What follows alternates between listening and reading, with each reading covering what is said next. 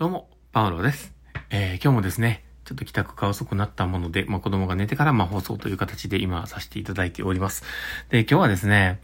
月始めということで、新しくね月始めになってくると、いろんなことをやらなきゃいけないというのがね大前提であるんですけど、ただ僕はですね実は明日が面談っていう半年面談っていうのがね控えてまして、そういえば僕何も書いてないなと思ってやろうとしたんですけどね、急激にそういうねワンオンワンをしなければいけなくなると資料をね作ってないなってなって、でそこら辺のことでね実は新しいシステムを入れたからバタバタしてたんですね。だからよくわかんねえなみたいになってたんですけど、だけどとりあえずは明日そういったね面談をするということで、ちょっとそういう時間があるのでね、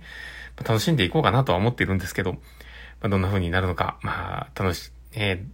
んだけね自分のことをうまく言えるかはわかりませんけど、ちょっと楽しみにしておこうかなと思っております。そんな感じでですね今日の放送を始めていこうかなと思っております。最後までお付き合いいただけると嬉しいです。はい。ということで、始めていきます。パウロのマインドブックマーク。この番組は、看護を楽しくをコンセプトに、精神科看護の視点で、日々生活の中から聞いているあなたが生き生き生きるエッセンスのような情報をお届けしています。はい。ということで、今日も収録を始めております。皆さんどうお過ごしでしょうか？今日は、どんな話をしようかなってところなんですけど、パーキングロットをイメージしておこうって話をしようかなと思っております。で、本題に入る前にですね、お知らせをさせてください。私の事業所がですね、するオンライン研修会があります。精神疾患別ケアシリーズというシリーズがね、以前やっていたんですが、それの別の、ステージというか、そういったものを、させていただこうと思っております。で、今回は統合失調症のケースではあるんですけど、クライシスプランを元に、話をするっていうのがあります。なので、クライシスプランってなんだろうな、よくわかんないなとか、どういうふうに活用するんだろうとかってわかんない場合、もしよければね、見ていただけたら、わかるかなと思っております。で、今回は小瀬子信之さんっていうね、横綱本の著者の方と、私、パウロがですね、お話をさせていただこうと思っておりますので、どうぞよろしくお願いします。URL は貼っておきますので、もしよければチェックしてみてください。はい。ということで、始めていこうかなと思っております。このパーキングロットっていうね、言葉ってあまり聞き慣れないかもしれないんですけど、僕がちょっと読んだ本の中であってですね、で、僕これ面白いなと思った本があったんですね。で、それが、どんな本なのかというと、Amazon のすごい会議っていうちょっと本があったんですね。で、これ面白いなと思ってちょっと読んでたんですけど、そこで、会議で、すごく大事にしていることがあるという話があってね。で、活性化させるための3つの視点、3つのね、言葉というかね、そういったものがあるんですね。で、1つがリフレーズっていう言葉とパーキングロットって言葉とバルコニーって話なんですね。で、これを、例えるならば、少し俯瞰してみようねっていうことだったり、言葉を足りない部分を補足したりとか言い換えたりして、相手に返すっていうこと。それがリフレーズっていう言葉ですけど、それだったりとか、パーキングロットっていう言葉だったりとかっていうのがあるんですけど、今回僕が着目したのが、このパーキングロットっていう言葉だったんですね。で、これが、なんで僕がちょっと注意を向けたのかというと、本で書いてある内容として、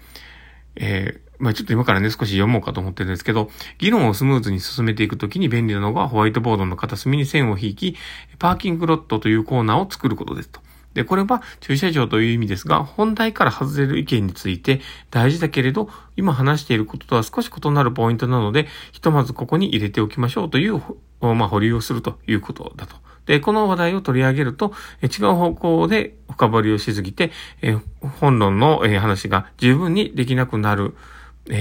ものと。でもあるいは、次第から少し外れるけど、後々問題になりそうなので、どこかの時点で話しておく必要があるものを入れておくと。で、パーキングロットは少し、ずれた話をする人に対して、嫌な気持ちをさせずに、論点を引き戻すツールとしても役立ちますと。で、せっかく発言してもそれが取り上げられないことを、話した人は不満に感じてしまいますという。で、そこで、パーキングロットを入れておけば、いい指摘なので尊重していきますよという合図になりますと。で、本来話したかった論点の議論が片付き、また時間が残っていればパーキングロットの話に戻ることもできますということで書かれてたんですね。なるほどなって思って、で、これ今回会議とか議論とかするときにこのパーキングロットを作るっていうのはすごく大事だと思うんですね。だから要は今話している内容の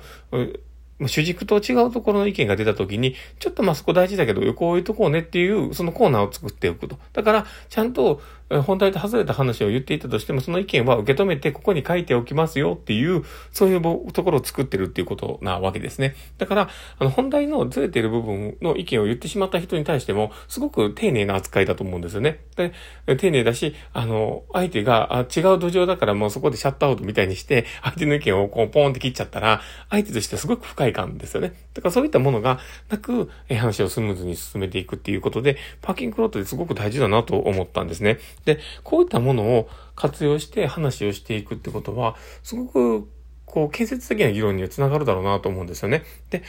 一旦言ったことをこう書いておくことで、後々そこに戻って、あ、実はここの話をしてたけど、ここと繋がってるよねって話もできるでしょうし、あ、ここはちょっと全然触れなかったけど、ここって大事かもねっていうことで、後で取り扱うことがね、可能になってくると。で、これはね、ちゃんと書いておかないとスルーしちゃうことなので、だからそういうことを考えたら、あ、すごくパーキングロットっていう意味合いってすごく大事だなって思ったんですね。で、これって、まあ、会議のことで言いましたけど、他にもあると思うんですよ。例えば、普段自分が接しているこう対人交流の中でもこれってすごく大事だなと思うんですよね。で、これは頭の片隅に自分の中のパーキングロードを作っておくってことです。だからそれは、